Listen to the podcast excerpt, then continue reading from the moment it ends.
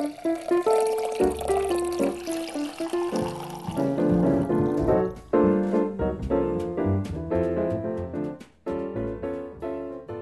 is Bottle Talk with Rick and Paul, and we're talking today about what might be called an odd couple. Sounds like us. Eh, we are odd, all right, but not us today. Actually, some people say one member of the couple is on the downward slide. That sounds like us, all right. Well, that would be both of us.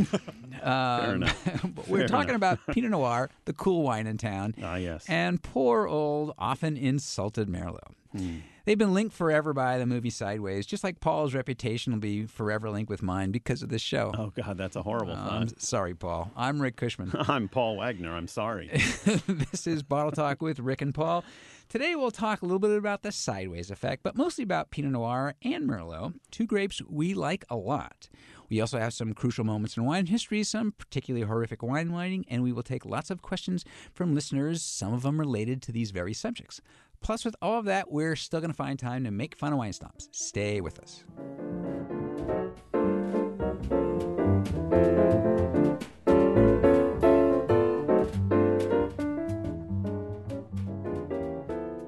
You're listening to Bottle Talk with Rick and Paul, and today we're starting by going sideways. Uh, we're going sideways, or we're talking about the movie Sideways? Well, we always go sideways, but in this particular case, we are actually talking about the movie, just uh, just it. for just for a change. So the movie Sideways will forever be linked to Merlot and Pinot Noir in the minds of a lot of folks. Anybody who's seen the movie, anyway. Um, and legend has it that it turned Pinot into a star and Merlot into a fading starlet, never to rise again. It's not exactly the truth, is it? No, in fact, Merlot is doing quite well and, and is still the third most popular wine in America today, and very happy about and, it. and pretty good stuff. And Pretty we will talk stuff. more about that in Yeah. just a sec. But we, for anyone who hasn't seen it, uh, the very short description of Sideways is, of course, this these two guys on a uh, a wine tasting trip. Well, one's a one's a aficionado, one's a beginner. They're in Santa Barbara wine country. That is Paul Giamatti, Thomas Hayden Church, uh, Miles and Jack in the movie. And there is a moment when Miles, as Paul Giamatti, the wine snoot, uh, goes on a rant. I won't use the word because we are a broadcast show about why he, he's not drinking uh, that- Any more eh, blankety blank Merlot. Right. Uh, Um, and so uh, it has really hurt. Well, legend is it really hurt Merlot. But this is also, uh, the movie is also much about uh, Miles's uh, love of Pinot Noir, Obsession. obsession with with Pinot Noir, a, a finicky and delicate grape, which he. Uh, basically, uses as a metaphor for his own uh, self, um, and He should he should be so lucky. he Pinot should be Noir so is lucky. much more attractive yes, than he is. Yes, although I, I think he's rather an adorable guy. Um, in any case, so that's the that's the background. Um, the the first part of the of the legend of Sideways is is somewhat true, which is that it did give Pinot Noir a, a, a big boost in the market. Yes, yes. And you, I know we we still see it, right? Still see it. Well, maybe not because of Sideways, but Pinot Noir is still one of the fastest growing grape varieties in California. Um, it's up another 10% this year. The biggest challenge, I think, to, to having P- Pinot Noir become even more popular is it's a nasty little grape to grow. It's hard to grow. It often doesn't do well. So you can't grow it Mi- everywhere. Miles' precise point was that it, it takes right. care. You have to really pay attention, and there are a lot of places where it simply won't make good wine. So, with all of that in mind, it's still gro- going gangbusters, and people are still falling in love with it. I assume because Netflix is still letting people watch Yeah. that movie. Yeah. Well, and you know what else is about it? And I think, and actually, I think it also fits sort of what's happening in the wine world, which is that newer, newer wine drinkers coming in, often either young people or people who didn't drink wine, um, and it, it sort of fits the um, the inexperienced palate in some ways because. It is a gentler wine in many ways than some of those big, giant things like Cabernet. It is. There's a silkiness to it. Um, the flavors. It doesn't have this j- big tannins. It can Right. have this impression of sweetness without being at all sweet. But, but ironically, remember that when Merlot was made as an independent varietal, the first thing people said about it was it's like Cabernet without the tannin. yeah. So yeah. it's always a story that no, no, what people are looking for is the intensity of red wine without the tannin. Right. What should they taste? Well, we sold them Merlot under those circumstances. We sold, sold them Syrah under those circumstances. Now we're selling them Pinot Noir. And ultimately, we're also selling these big, rich, sweet red blends, all of which the promise is you get the flavor of Cabernet and you don't have to put up with those nasty tannins. Meanwhile, if have you tasted Cabernets recently? They don't have that much tannin to begin with. They're made in a softer style. And the whole world's moving that direction. Right, right, absolutely true. The um, and so the thing about Pinot though is there there is also um, I I always use the term sexy, and you know we we often make fun of wine writers who use the term sexy when talking about wines. But I think if there was one wine that it's it has this silkiness to it, and it can have these sort of layers that you can get lost Well, in. actually, actually, that silkiness is all the Pinot grapes. So Pinot Gris has it, Pinot Right. Grigio has it, Pinot Blanc has it, because it's actually, I think it's in the DNA of the grape. It is, it is actually a, a richer, softer feel in the mouth. You know, we got a question on that very subject. Oh, We're going to answer in a bit. Um, Okay. But uh, when we get down to our questions, um, so that is that's one of the great things about Pinot Noir, and and it has also been um, it, it, but it has its own issues now as a as a wine on the market. In some ways, that for the same thing that's happened to Merlot, which is that. It like you said, it's a difficult grape to grow. It Yep. needs specific kinds of regions. It needs to be cool, but not super cold. Right. It needs some sun, but once again, can't be too particularly hot. Right, and it, it's not a huge producer either. Not a huge percent. So as you tr- as you try to as you try to meet the demand, people are planting it in a lot of places that if you and I sat down with a couple of professors from UC Davis and said where are the perfect places to they plant wouldn't. Pinot, They wouldn't sit with us. They- they know better. fair enough. But if if if we sent them this message and they answered it, Yes. they would say, you know, that place, that place, that place, all of which are being planted to Pinot Noir, Right. probably not great Pinot Noir country. right. Right. And what that's going to do is we're going to see over the next 10 years a lot of Pinot Noir come out of the marketplace that's relatively inexpensive and probably not all that good.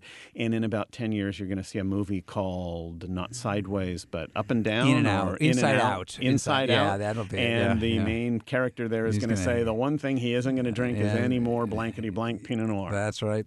Um, you know, it's uh, uh, it, that it exactly the the well, it's not it's not fallen yet, but um, but that's exactly what happened to poor old Merlot. Yes. which is Merlot burst on the, the California scene, burst on the American scene, and um, the, the, we can almost put a date on it, which was 1991. The the, French Paradox. Uh, it was uh, October, November, uh, 1991. 60 Minutes French Paradox, which sort of awakened America that, that there are some healthful benefits in drinking red wine. Although I do need to point out that the first vintage dated varietal Merlot was made back in the 70s. Oh, right. I, I actually did some work for a winery that produced that wine. Giving And- away your age. Yes, absolutely right. Um, but it, uh, in any case, it, it became the wine that when as America started turning to red wines, Right. it was an easy wine for America to turn to. And so two things happened, which was one, exactly what we were talking about, which is that people started growing a lot of it in places that it didn't do best. Right. And two, they also sort of dumbed it down. They softened it even more.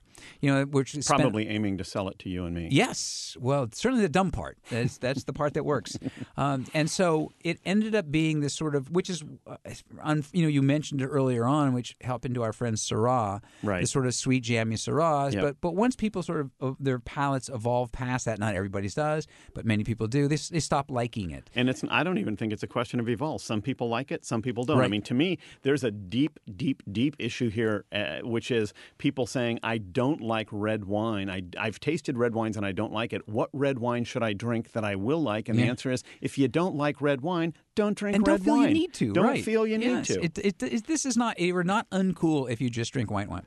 Um, you know, one of the things I did a story once where I called a bunch of winemakers, Napa, Sonoma, some really pretty big time folks, um, who made both. Why did they talk to you? it was they mistakenly picked up the phone. Yeah, I know. You- you- it, I was I'm as surprised as you are. I Um, bet. And what I said was, um, if you not your own, because of course you know your own wines, but somebody else's well-made Merlot and their Right. well-made Cabernet, could you tell the difference? Right. And they all said no. Uh huh. And uh, and the reason why they said no is because they basically have like sort of the same characteristics. Although my description of it is, is is to like think of it as the same set of furniture, and the Merlot is is a, is a couch or the soft chair, and Right. the, and the cab is the harder chair, more Right. edges, but fundamentally the same. All They're of both the things, chairs. They're both chairs. They're both chairs. And and and, Yeah. and everything that you like about one, you would like about the other. We're really talking almost a body, a little bit of an edgy body difference, but only a little bit. Well, here's an interesting little. You, you're the one who always likes studies. I saw a study the I other day studies. where Mm-hmm. they called up a bunch of American wine drinkers and they said, "What wines do you like to drink?"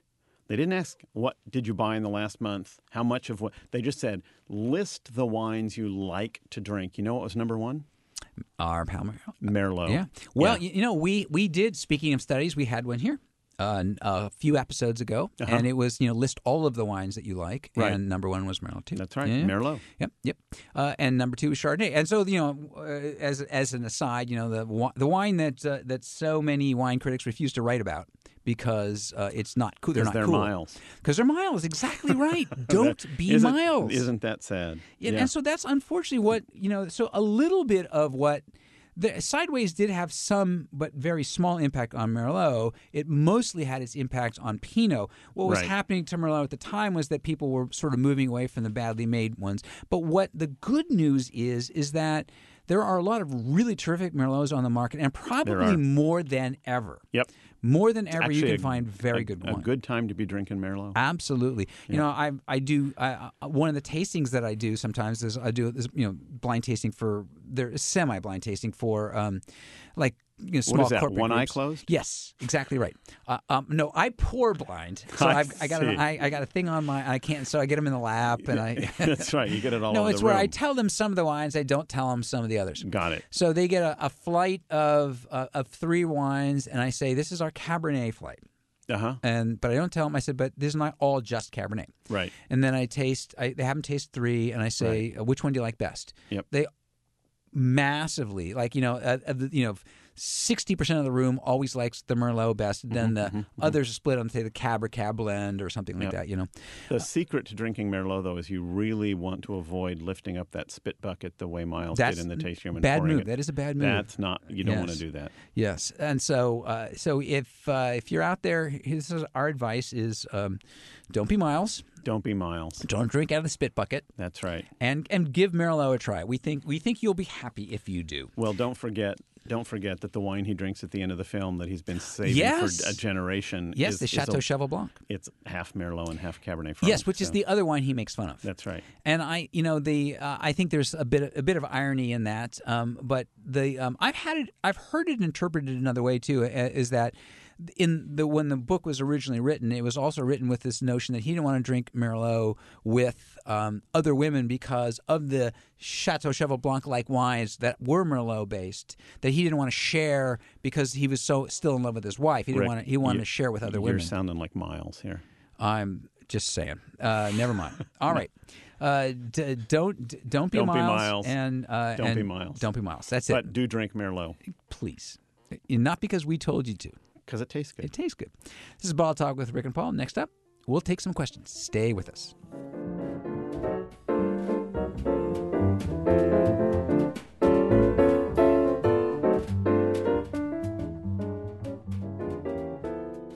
You're listening to Bottle Talk with Rick and Paul. It's time to open our mailbag, take a few questions from listeners. If you'd like to ask us a question of your own, you can go to Rick and Paul Wine, all one word, Rick and Paul Wine. And by the way, look for us on iTunes. You can subscribe for free with just one click. If you're new to us, by the way, you might want to know what qualifies us uh, to answer questions. And if you've been listening, you probably have even more questions. You probably have even more of those questions. Yeah. My kids certainly have those questions. Everybody I know asks the same thing about me. Paul is actually a respected industry pro. He answers questions on allexperts.com. He teaches at Napa Valley College. He judges. He teaches around the world. Sometimes he teaches on cruises, of which I am very jealous. Yeah, that's fun. Yeah. And Rick, of course, best-selling New York Times author, uh, writing books about the wine business, uh, longtime journalist, and of course, wine commentator on Cap Radio. So you get to say stuff on the air. Yeah, that's true. Thank you, Capital Public Radio, by the way, for use of the studios. Well, our first question is from our friend uh, Jill McCarthy in Fresno. She's back with another one. And by the way, people, See what happens. You listen to us a couple times. You send us a question. You become a valued friend. We will take friends any way we can. We really need them. We really do. But in any case, Jill asks, "What's the difference?" And this is what we were talking about a little bit earlier. What's the difference Ah, yes. between Pinot Grigio and Pinot Gris, or is there a difference? And is there a connection to Pinot Noir? So, first part is the Grigio Gris question, and the answer is they are, of course, the same grape, but it's different. It's different names, Italian versus French, Right. But also different styles. Yes. So Well- not not of course. A lot of people don't know Pinot Grigio and Pinot Gris are in fact the same grape. Yes. So I take the of course out because that was a little snooty, wasn't it? Yes. Well, that's some. You know, you got to be careful. Usually, I'm more on the stupid side rather than the snooty side. So, so I'm trying to balance. But in terms of how the wines are made, I'm not sure there's a distinctive difference. Um,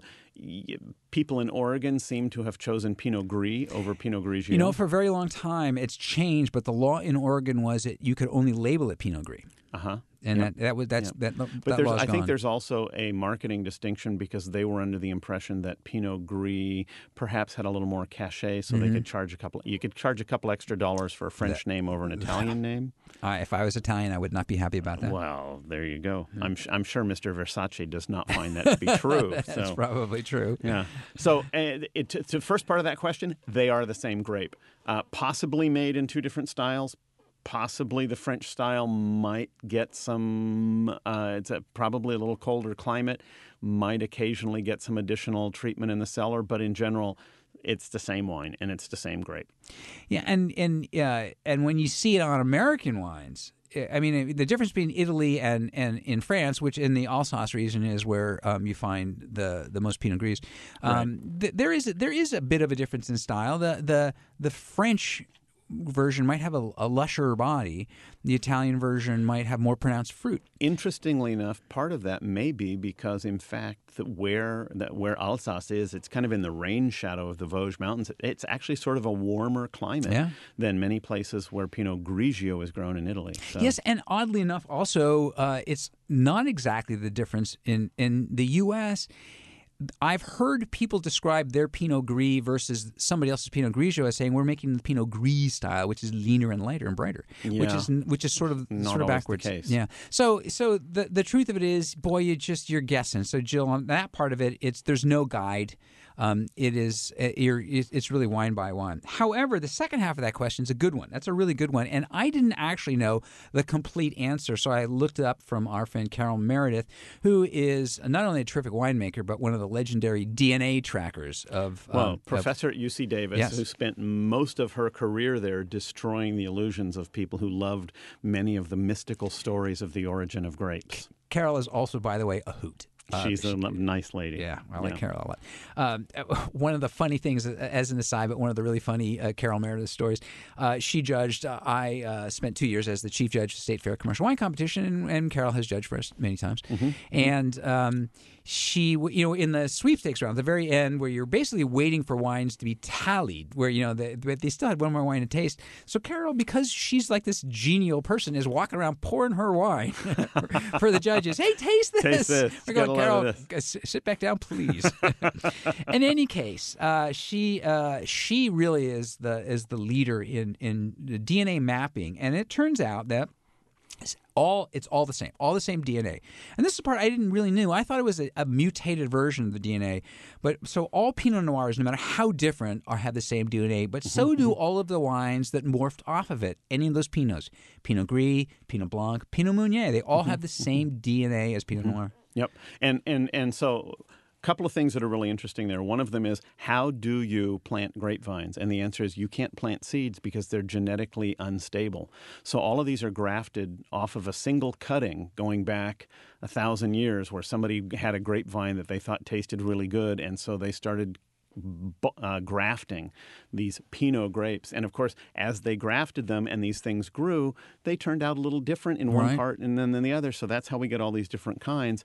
The one characteristic all of those wines have in common is a very luscious, soft texture. Yeah, that's that sexy, silky thing I was talking yes, about. Yeah. the sexy, silky thing. Yeah. So, you know, I don't know the answer to this question, so we're going to have to look this up and find out. So, it, at this stage of evolution, can there be completely new DNA grapes? Yes. So there, there, Yes, there something can, can because, be produced because what can happen is you can plant seeds. out the seed, and you get it to grow. And right. then you, in fact, Randall Grahm, Bonny Doon, has planted an entire vineyard down in uh, San Juan Bautista where he's planted thousands of seeds and he's going to see what comes up. And he's hoping that out of those thousands of seeds he's planted, he's going to get two or three original, seminal Pinot Noir or Merlot or something else that will be uniquely his, and he is then going to try to make a wine exclusively from those grapes. Yeah. And by the way, another thing that's sort of a fun story about the Pinot world, the Pinots, is that it is a. Um, we were talking uh, earlier about it being a difficult grape to farm. One of the reasons is because it mutates like crazy. Mm-hmm. Um, you can almost hear it mutating if you walk by a Pinot Noir vineyard. Yep. And it's there just the little squiggly sounds going on out there, but it, it changes wildly. Yep. And so it is. It, that's why there's all these different Pinots out there. But it also makes it, it from just a pure farming issue, um, a complicated little sucker. I call it a 14 year old child as Ah. in terms of a grape because you never know what's going to come up in the morning. I've been called a 14 year old child. Um, right, we have a related question. This one's from Ann Sellers in San Diego. And she says, and I like this question, I happen Yeah. to agree with her.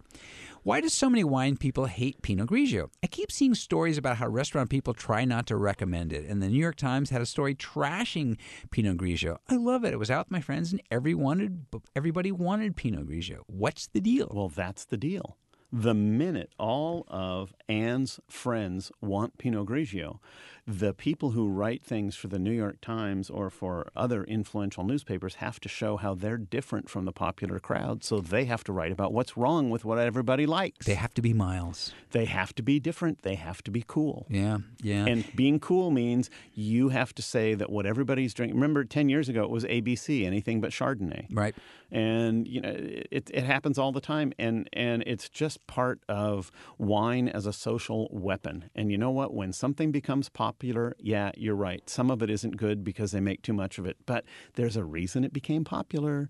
The reason it became popular is there are a lot of things about it that a lot of people like. Get over yourself. Yeah, and this is that's a bit of a, uh, the other part of what happened to Merlot was that it because so many people liked it, it became uncool. This is has nothing to do with Sideways. It was just because it's popular, and so you know the critic needs to be fight. There is something to that in in certain ways, which is that as somebody who spent a lot of years as a as a television critic, uh, is that uh, you know my I always felt that it was my job to help people find stuff they didn't they didn't know about. Mm-hmm. But I mm-hmm. also felt it was my job to help them appreciate the stuff they did know about. Right. And that's part of the problem was is that that a lot of a lot of critics are- are only on the second the first part of that where they're just finding things that you didn't know. And then in the restaurant community, it, it there is that sort of it, you know, it's that thing where we talk about this a lot about that your job as a, as a and the and the master somms aren't like this. The great people in the restaurant community aren't like this, which is that they know it, their job is to serve their customers. Right. But they forget that they think that they're in competition with the restaurant next door in terms of who's cool. Right. You know, and so it's to have something that they don't have, but that doesn't make your customers happy. Right. It just makes you happy. Right. All right, one one more. We have one from Pat Eady in Sacramento. Boy, he asked a complicated question. Maybe we're going to have to take this at a larger depth another time. But Cool. He says, "How did France become the pinnacle of winemaking?" Well, he obviously didn't see the Judgment of Paris. Yeah, yeah. Because if he saw the Judgment of Paris, there were a bunch of French wine experts who were tasting a bunch of wines blind, and they declared that the California wines tasted better than the French wines. Yes, yes, and that is uh, we uh, we yes that, that's that's a complicated reason, but but it became the the really simple answer. The really simple answer, and then we're gonna we'll go in depth another whole time, Pat, which is that it's it's monks and markets. It's that that the the Mainly markets. well, but there was Mainly also, markets. but there was also this group of uh, Cistercian monks and some others. The the church was very active in in um, in cultivating vineyards, but Sure. but the reason why then that had some impact was because of the markets. Well, remember, there were monks in Italy and Spain, too. Yes, but right. So it is the market. So you need the market. you need and one. the, You need the both. real answer Yes. to his question is that when Victorian England, Britain dominated the world, they were buying all the wine and they were determining what would be popular and what would not be popular. and they were just across the channel were and, a very large river that, that take them right into the heart of France. So there was all those things. It was a Yeah. lot of, a lot of stuff happening all at the, once. The British upper class made the French wine industry. And and so you know what happens is like with anything, it gave them an impetus. Not not just to uh, to make wine, but make better wine to, to compete And- with each other. and to, and to market it. and to market and, it. And you have you know chateaus in and, and producers in France who who have a long relationship and in fact have English names. Talbot. It is also the the very same reason that French food is become sort of one had become one of the pinnacles of food. It, it was also it was a matter of oddly enough the Brits who have the world's worst food. well, not so much anymore, but for a very long time, and you know, and so the the French. But it was, I wouldn't say stable, but it was much more like a uniformity. For one of the reasons, like Italy didn't have the impact on markets was because for many centuries it it was such a It wasn't a country. it wasn't a country exactly right wasn't it was a little tiny and, and then Yeah. and Germany while because because see I don't think the French exported food the way they exported wine. So I think the can, the analogy with food I think it's a flawed analogy, Rick. No, they became. It was. It was actually much more because of the. Well, some of it is the ties ties to wine, but some of it is because as as a country they developed a culture countrywide. And so it's a it's a little bit of that. It's not. It, that was the other part of it was that as opposed to the fractured and, Hmm. and that sort of thing. It's it's my argument. I'm sticking with it. Yeah, you're not sold. Well, you as- don't have me sold, but you don't have to have me sold. Well, you know, I'm not even saying I'm right. I'm just saying that's what I'm saying. we are closing the mailbag. You're listening to Bottle Talk with Rick and Paul. You can ask us a question at rickandpaulwine.com. Coming back, so when we get right back, we will have some bad wine writing from some people who really ought to know better. Stay with us.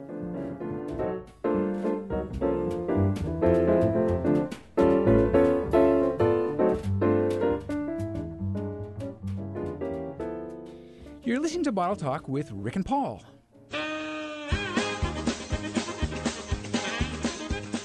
Yep, yep, yep. That means it is time for some really horrible wine writing. Hooray! Hooray! So the term I pulled today, because I, I saw this recently in a in a collection of, of descriptions and wine uh, wine writings, is a wine that was intellectually satisfying.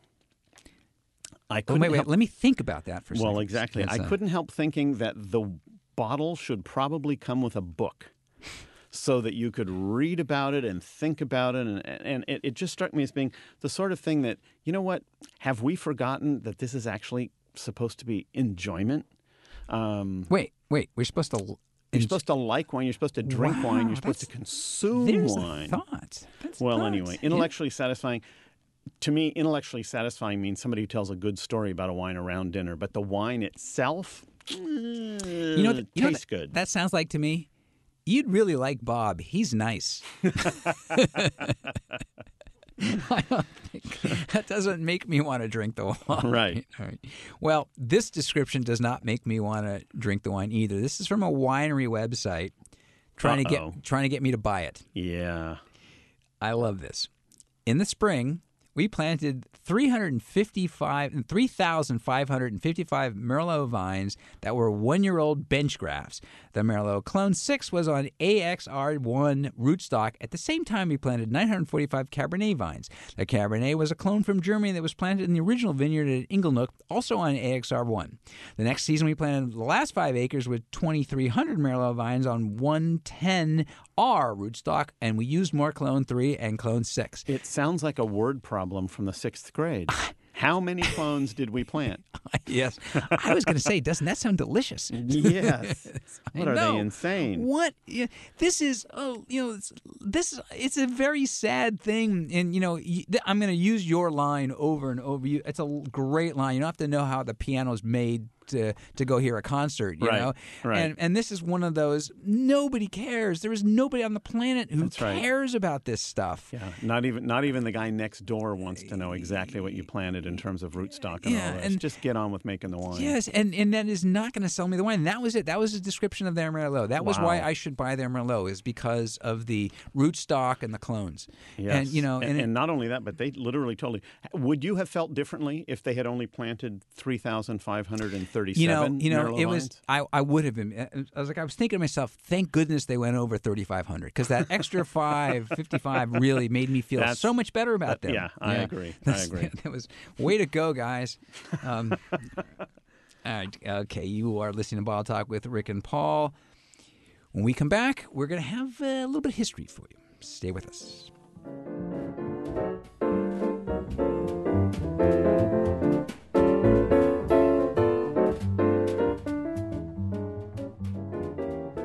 Listening to Bottle Talk with Rick and Paul.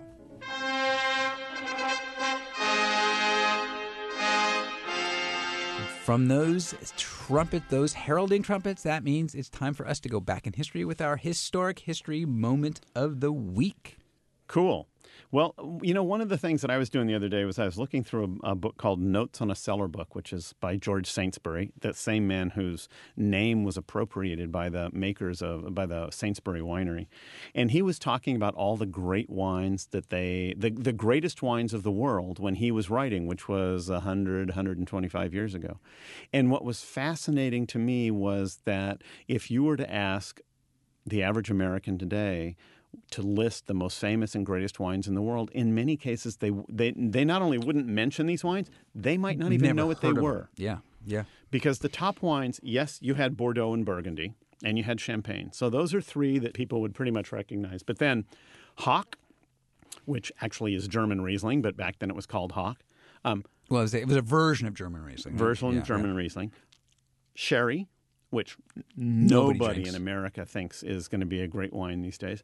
And the other one was Chateauneuf du Pape, which makes very good wine, but I think very few American consumers would pick that out as, oh yeah, that's one of the great wines. Yeah, uh, it's a that that is, by the way, is a wine from from from the Rhone region, from, the southern France, and it is. Um, I, I've mentioned this before. I have a friend who loves Chateauneuf du Pape, and the only reason is because he loves saying it. It's a great word. I, Chateauneuf I, I. I always thought you should you should have a uh, an aged Chateauneuf du Pape that could be called Chateauneuf to poop to pop. That's funny. Okay, That's good. that's kind of funny. Uh, so so that's, the, the, that's point the, of this that's the, also the kind of juvenile humor juvenile that we humor. do too yeah. much Well, we need here. we need Right. that wine to Right. that, we need that joke to uh, mature a little. Yes, Um, we do. But the reason I bring that up is because it shows that people like different things back then. They will like different things in the future.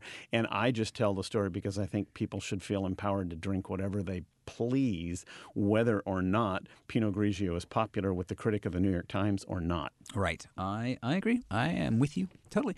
Well, I, my historic moment uh, is uh, Pinot Noir related, actually, or s- sort of Pinot Noir related. It goes back to 1395 and the attempted exile of. you don't look that old, Rick. Yes, well, you know, it's, uh, well, all that red wine. It's the, exactly right. It's the pre- preserver, the preserving uh, uh, qualities of red wine. The uh, in, in 1395, uh, Philip the Bold, Burgundy's first Valois duke, uh, and there were about five of them, four or five of them. Uh, Philip the Bold tried to exile Gamay grapes from Côte d'Or, which is one of the key of pieces of, Burgundy. heart of Burgundy. Heart of absolutely. So let's just say from from Burgundy.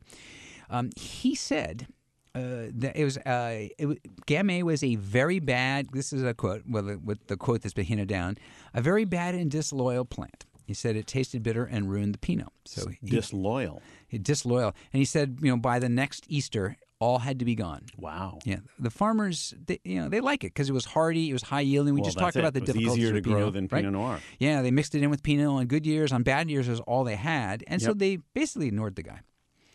His grandson, Philip the Good. So we had first we had, uh, had uh, Philip the Bold. Then we had Philip the Good. Mm-hmm. He tried forty years later, and they ignored him again. And actually, Pinot Pinot Noir did not become the official grape of, of that region until the mid 1900s. Right. So, and by what here's what I like about this story. Never mind the, the kind of the silly idea of that grapes being disloyal. Um, uh, but but I like that all these all of the dukes were. So we had Philip the Bold. After him was John the Fearless.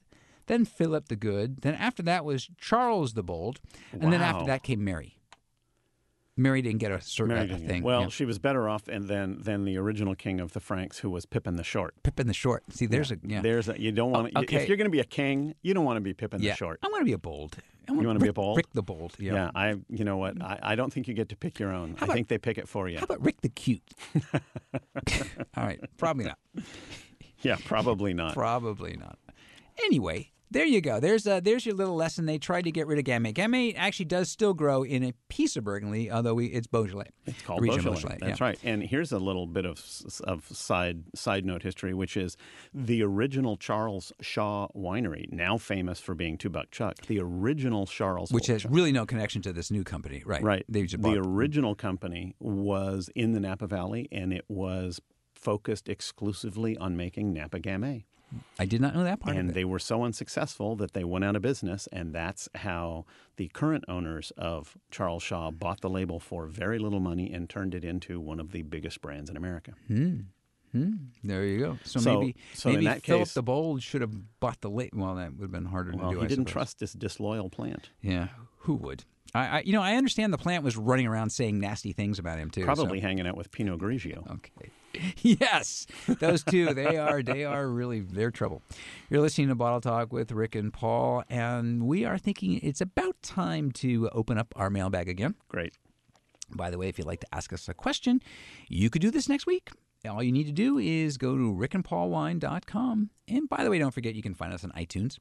You can subscribe for free, even. Just click, just one simple click. So we have two sort of related questions. One is from Albert Hansen in San Mateo.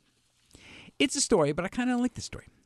A friend gave me a bottle of wine that I put in the fridge to save for when she came over again. Nice. So I'm thinking right away, this was, she was more than a friend. I think Right. Albert wanted her to be more than a friend. Yep. We kind of stopped seeing each other, and then we started again. She came over.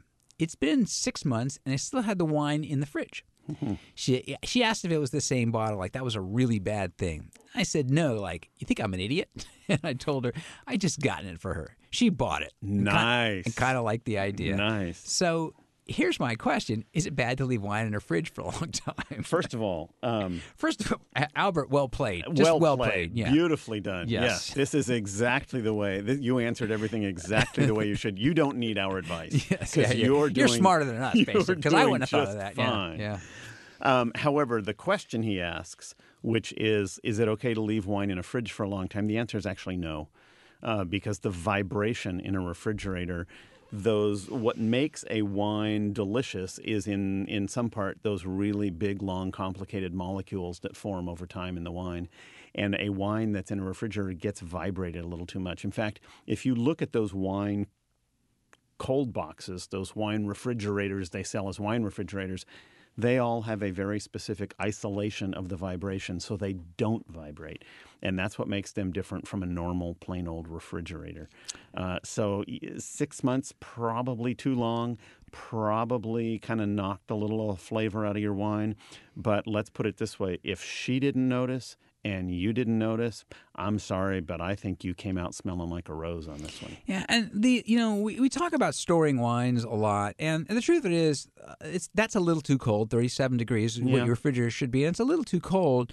Um, but in some ways, you can do more damage to wine by putting it in, putting taking it out, putting it in, taking it out too. So up and down. Yes. Although it is not, so it's not the optimum temperature. So if you had this very dampened thirty seven degrees, your pro- your wine would probably be okay. But Right. but there's all this other stuff going on, and that vibration.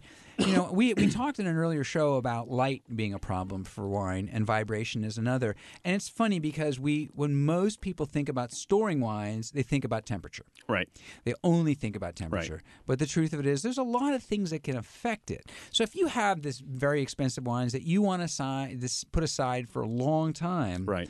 Should you know put them in like wine refrigerators? So wines are, that you're hoping to mature about the time you mature. Yes, I'm hoping. Yes. I'm hoping. So that's um, I am actually I sleep in a, a bed that's dampened so that I will So that not vibration- vibrate. Yes. So, I, but I'm going to take one but- more look at this question. well, one other thing I was to say Okay, is that ahead. wine refrigerators are different from regular refrigerators. They are built not to have that vibration going on. Right. Although I have one that is not so good, and that is I, I can hear it turn on, off, and Oh, on. yeah. Frankly, I got to get a new wine refrigerator. yeah. But So I want to take one more look at this question because she walks in to the fridge, she sees the bottle, and she says, "Is that the same bottle I gave you six months ago?" Now he interprets I this. know where you're going. he interprets this Well, okay. to to mean. Are you such a knucklehead that you would leave a bottle of wine in a fridge for six months not knowing that it will be damaged? But She may very well be saying, Are you kidding me? I gave you that wine six months and ago. it's still there. And you're still here because you've been thinking about me for Yes. six And she mo- remembered. and she remembered. Yes. So now she's thinking, is he stalking me? Is he taking this Well- way more seriously than I am? Well, I- I Did see- I break his heart when I left uh, six months before? Well, I'm more the romantic than you. I'm thinking she remembers. She's happy that he has that. but one. she says, like it was a really bad thing. well, like th- is leaving in the fridge part. Yeah, but see, I'm thinking like, ah. oh my God, I gave you, you know, it's like, you mean. You mean the napkin I used at dinner you put over there in the cabinet and refused to wash it because it once touched my lips? Well, he said she bought it and kind of liked the idea that he went back out and got that wine. Right. She remembered. So, well, okay. So I Albert. So Albert, here's the issue. You can take Paul's grumpy old. No, no, uh, Albert, I'm saying uh, stick with your original answer. yeah. You played this extremely well. Move on from here. And Albert, I'm saying she likes you. That's what I'm saying. O- operate as if she likes you. And uh, and by the way, if it doesn't work out, we were never here. we have a simpler question from Pam Mayfield in Elk Grove. She says, "I chill wine in the freezer sometimes very quickly." But I forgot and left a bottle of Chard in the freezer for a couple of hours. It was half frozen. Yes, it was. I just let it thaw and drank it, and it seemed okay. Was it? And is the freezer a bad idea? So um, the answer to this is it's really quite interesting because I know a, one of the few people who is both a master of wine and a master sommelier. There and are he not actu- many of those. And he actually recommends that if you have a half bottle of wine left over, pour it into a little half bottle bottle, cork it, put a cap on it, put it in your freezer, and it will stay one, two, three weeks in the freezer unaffected. Wow. So he actually buys into this. And then you put it in the microwave for no, you do not no. ever put it in the microwave. you just let it thaw out normally. Oh, that's- so, so Pam, you have discovered a secret known only to a very few master sommeliers and masters of wine. I have one caveat: don't ever do this with bubbles. Oh yes, never do that, but because it's, it's going to poof. You're going to have a bomb in your. Freezer. If free- you're your lucky, yeah. if you're lucky, it will explode in your freezer and force you to clean your entire freezer, which will then be coated with tiny shards of broken glass and and champagne. Yes. or bubbles. If you're unlucky, it will wait until you pull the bottle out and rest it on the counter, and then it will shatter. You don't want that to happen. No bubbles, no beer either, by the way. Right. Uh, you know, and I think what she's asking, rather than storage, though, is chilling. Whether you whether you should chill it, and it is perfectly acceptable. It's not going to hurt the wine in any way to stick in the refrigerator for 15, 20 minutes. Or the freezer. or the freezer. I mean, the freezer for 15, 20 minutes. Um, what you might want to do is set a timer. Yeah, it doesn't happen at your house because 15, 20 minutes, you're already Who can wait? screaming, Who crying, whining, pulling at the long? door That is- handle. Once, let me in, Yeah, let me in. So much time, so much time. All right. Um, but yeah, but but letting it thaw and it was totally fine. If you if you hadn't let it thaw, you would have poured off the water. And the, the, the ice would have um, would have actually or you put out the fluid it would be much denser because the ice would have then been all the water so you would you And would have made a bit of ice wine And actually, what they won't tell you um, when you go to college is that if you do this and you pour out the liquid, the liquid is actually significantly higher in alcohol. because you took the water out So right? you, you, what's Yes. behind is the water, and what's left is the alcohol, and it's a very cheap and quite illegal way of distilling things. Should you be so interested? yes not that you got that from us No, never, we did we didn't never heard of We're just before. talking in theory here. It's not something we would ever tell you to do. exactly right. Just like when I give medical advice, do not There's do not scary do thought. not do that.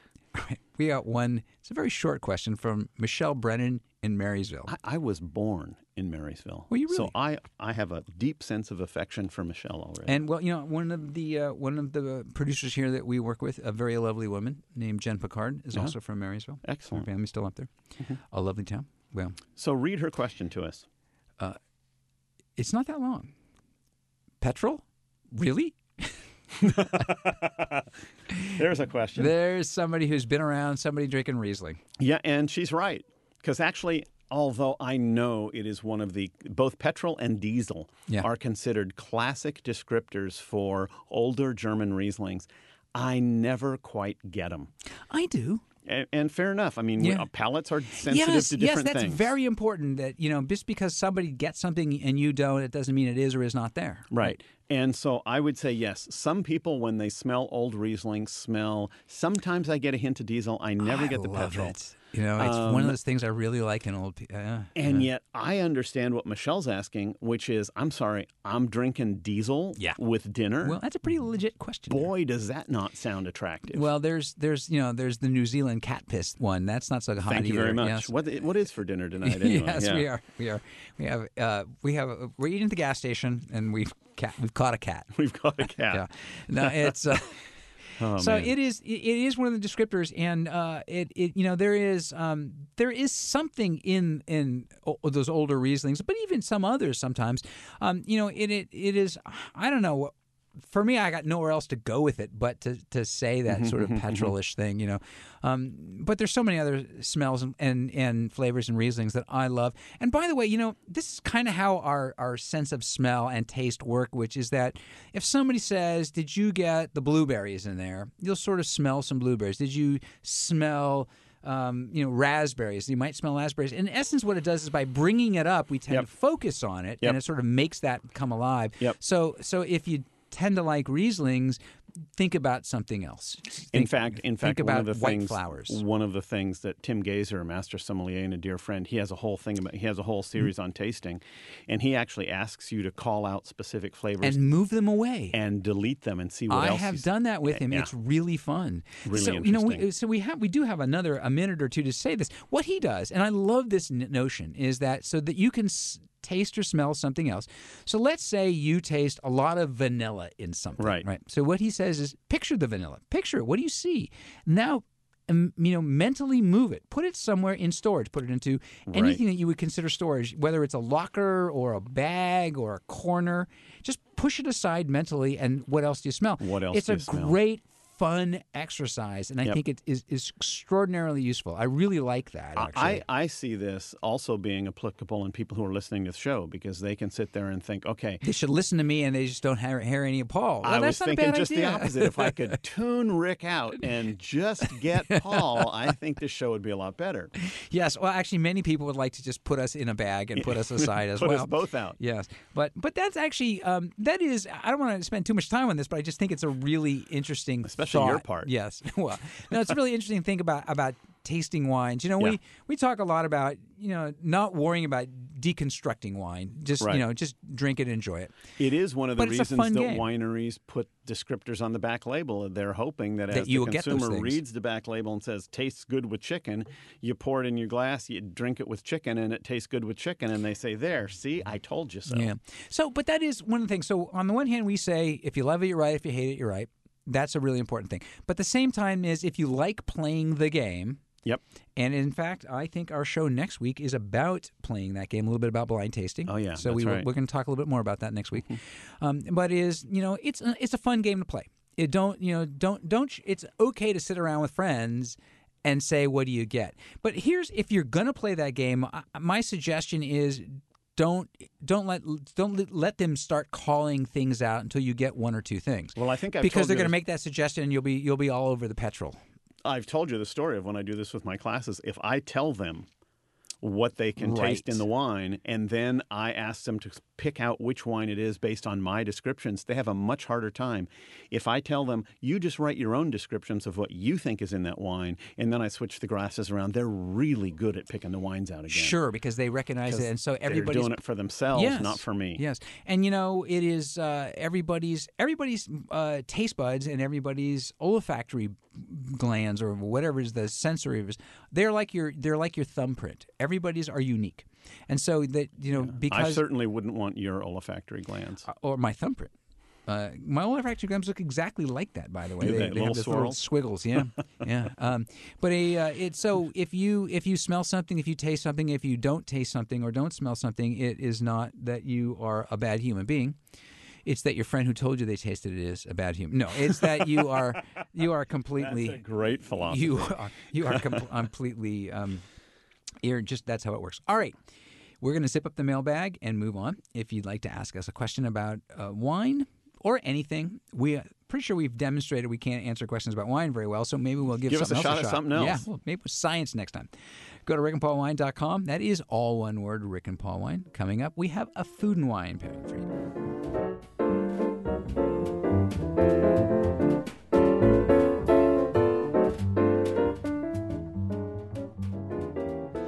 You're listening to Bottle Talk with Rick and Paul. And uh, because we try to be helpful, we try. I'm not sure we have succeeded. yeah. We do try.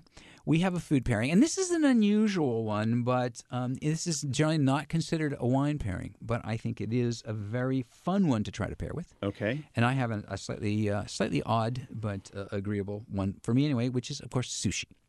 Yes. Now, sushi could run the gamut. So there's the rich rolls with the sauces, and there are the um, the simple the nigiri, I think is what it is, which is Right. the, the the shrimp, Right. uh, shrimp, the fish on the, the. So let's take them And, separately. and then you've also got the spicy stuff. oh sure, too. and then really spicy, stuff. things. Well, spicy's tough. Spicy's difficult for wine. Um, so so how about the simpler? Where it's the, it's the it's the more fish and rice oriented sushis. Okay, depends on how much soy sauce. A lot of soy sauce, Mm-hmm. which kills the sushi, but I like a lot of soy sauce. Pinot Noir. Not so much soy sauce. Yes, Riesling, but I would be shot, or at least I would I would lose my lose face in front of one of my dear friends, Toshio, who is the sake expert of the world, if I did not mention that one of the wines that goes very nicely with sushi is sake. Yes, and it is a wine. It is, is a a wine. It's a rice wine. So that so we are. It, it sort of counts. You know, darn it, I was I was going with Pinot Noir myself because because just just the other night, um, and actually we had a, a, a pretty well made Pinot with Mm-hmm, with a nice little bit of. of uh, of a back end snap too, so this it had this sort of lush qualities, and it went very very well with everything but the spicy. Uh-huh. Um, yeah. So so Yeah. so that is um, the uh, but the the other thing is is something sometimes uh, is something really lean bright, um, because we have been on the subject Pinot Gris. Uh-huh. A really lean, bright, sort of snappy Pinot Gris would do it as well for the for the nigiri, not for the the, the bigger, richer. Yep. um, well, that's uh, where the Riesling with a little sweetness Yes. would even work with the richer stuff. Yes, so, absolutely. Yep. And for- but for the- sake, which comes in a lot of different styles, Yeah. that would be fun to play with. Yeah, and, and sake is a fun thing, and you know, since we are all about trying other things, and the the, the fun thing about because we, you know, you and I all, all often talk about wine by the glass. Yes. Sake by the glass is Sake not a hard by the thing. glass. Yeah, although although be careful. Just because the stuff is made from rice, that doesn't necessarily mean it's lower in alcohol. No, there in are fact, some it's, really it's higher in alcohol. there are some big punch. Uh, Uh, it, it doesn't have the same acidity as wine, but it has higher alcohol. Right, and so it kind of it kind of lures you in there, and next thing you know, um, you're letting somebody drive you home. you're letting somebody drive you home. Um, and and then of course our friend beer is is there's there's a reason why they have lean beers. There's a reason that the Japanese drink more beer than almost anybody on the planet. Yeah, that's true. Uh, that is it for another round of Bottle Talk with Rick and Paul. Our engineers Matt Bassini, and thank Thanks, Matt. Thanks to Capital Public Radio for the studio use. If you'd like to ask us a question, we will try to give it an answer, and that's at Rick and Paul Wine, all one word, rickandpaulwine.com. If you learned anything today, eh, we hope it's don't believe anything seen in the movies. I'm, There you go. I'm Rick Kushman. I'm Paul Wagner. And remember, the best wines you drink are with friends, or with us. especially with us.